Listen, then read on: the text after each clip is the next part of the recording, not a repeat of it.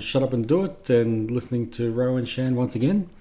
And this time we're talking about property fear or fear of property. Um, Shan, what are your thoughts?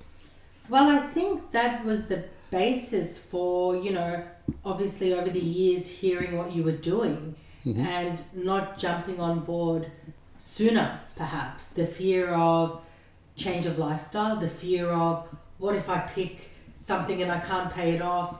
Will I lose everything? Will Ka- is this too risky to do where Kayla and I may lose our home? Yeah, hmm. just a barrage of just fear because of lack of knowledge. So yeah, losing my home, will I be able to pay hmm. it off? Will it affect my lifestyle? And also possibly the judgment of failure. Oh gosh, hmm. what if, you know, it's such an amazing achievement and I celebrate this and then I've got to say, oh, actually I've lost it all. Yeah. Um, so I think that would be quite common for for a lot of people. Mm, true. Yeah, certainly. Um, I guess in our family, we've known people where they've they've bought property and they've they've had investment properties and they've sold it quite quickly after. And even um, for me too, when when I got started with with a property investment, there was a fear. Uh, same, the exact same fears that, that you're you're telling me now were the fears that I had back then. You know, would it work? If not, what could it could it damage me? Could it damage the the lifestyle that, that I had? Yeah. And uh, as a result, it took me a while before I invested in the first place. I mean, Yeah. I bought my first home in 2001, and I only got into the into the investment market and, and around about 2010. Yeah, so so there was that period of time where I was watching and, and learning, and and I guess for for me, the other part of the fear was the fear of not doing something, which was an equally big fear to have. What if I miss an opportunity? You know, the, the fear of missing something, the fear of FOMO, major FOMO. yeah, yeah, absolutely. Where we've got this fear factor of like, okay, you know, there's only so many properties to, to get, and there's an opportunity that I, that I'll miss because of as a result of fear, you know, stopping us. And I guess you know when you look at it, fear can be a very powerful tool. And and for me, and yes, plugging the book once more, I do go about that into into a lot more detail than, than what we'll do in the podcast. But but I did use fear as my driver to to push me forward and to to motivate me to be in a position where you know I was effectively dictated to by job, and if I lost that job, that that was it. And it was out of that fear of of not wanting to go back to a period of time where I had my back against the wall that pushed me into to investing in the first place. Mm. So I think that it's quite interesting and, and telling because you said that you've got the fear of what if I lose my job? At least Hmm. this will be something to fall on.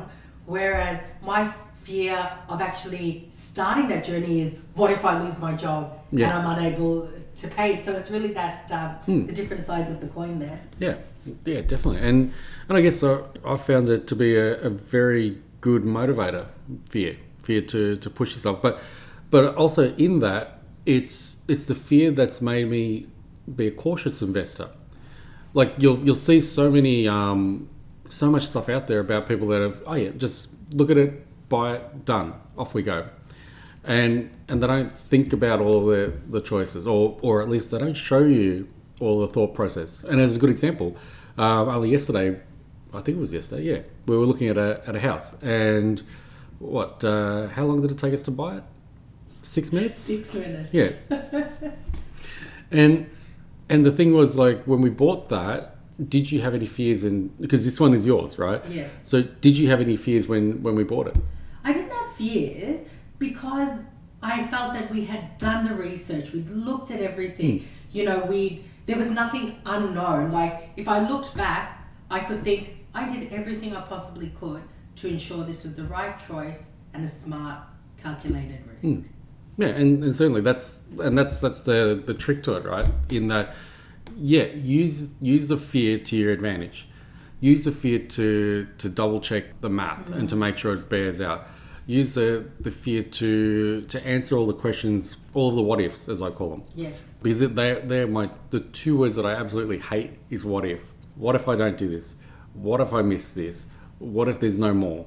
And I've used that as um, those two words combined with fear have been what's what's driven me to to make sure that I that I check everything, make sure I understand the the nature of the market, make sure I understand the you know the the vacancy rate, the the location, the town, the the social demographics, so that when I when I do pounce and buy something, I can do so without that fear behind me, and and push on and um, and get the property quickly, and make decisions when when they need to be because the market today, you've got so many people that are that are bidding for the same thing.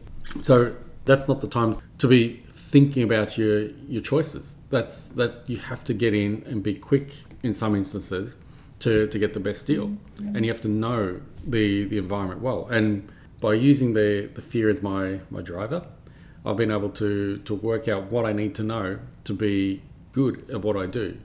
And as Shan's seen, yeah, I'll I'll walk in, I'll talk to to a real estate agent, and in a very short span of time, we'll talk the same language, and and that is not by accident.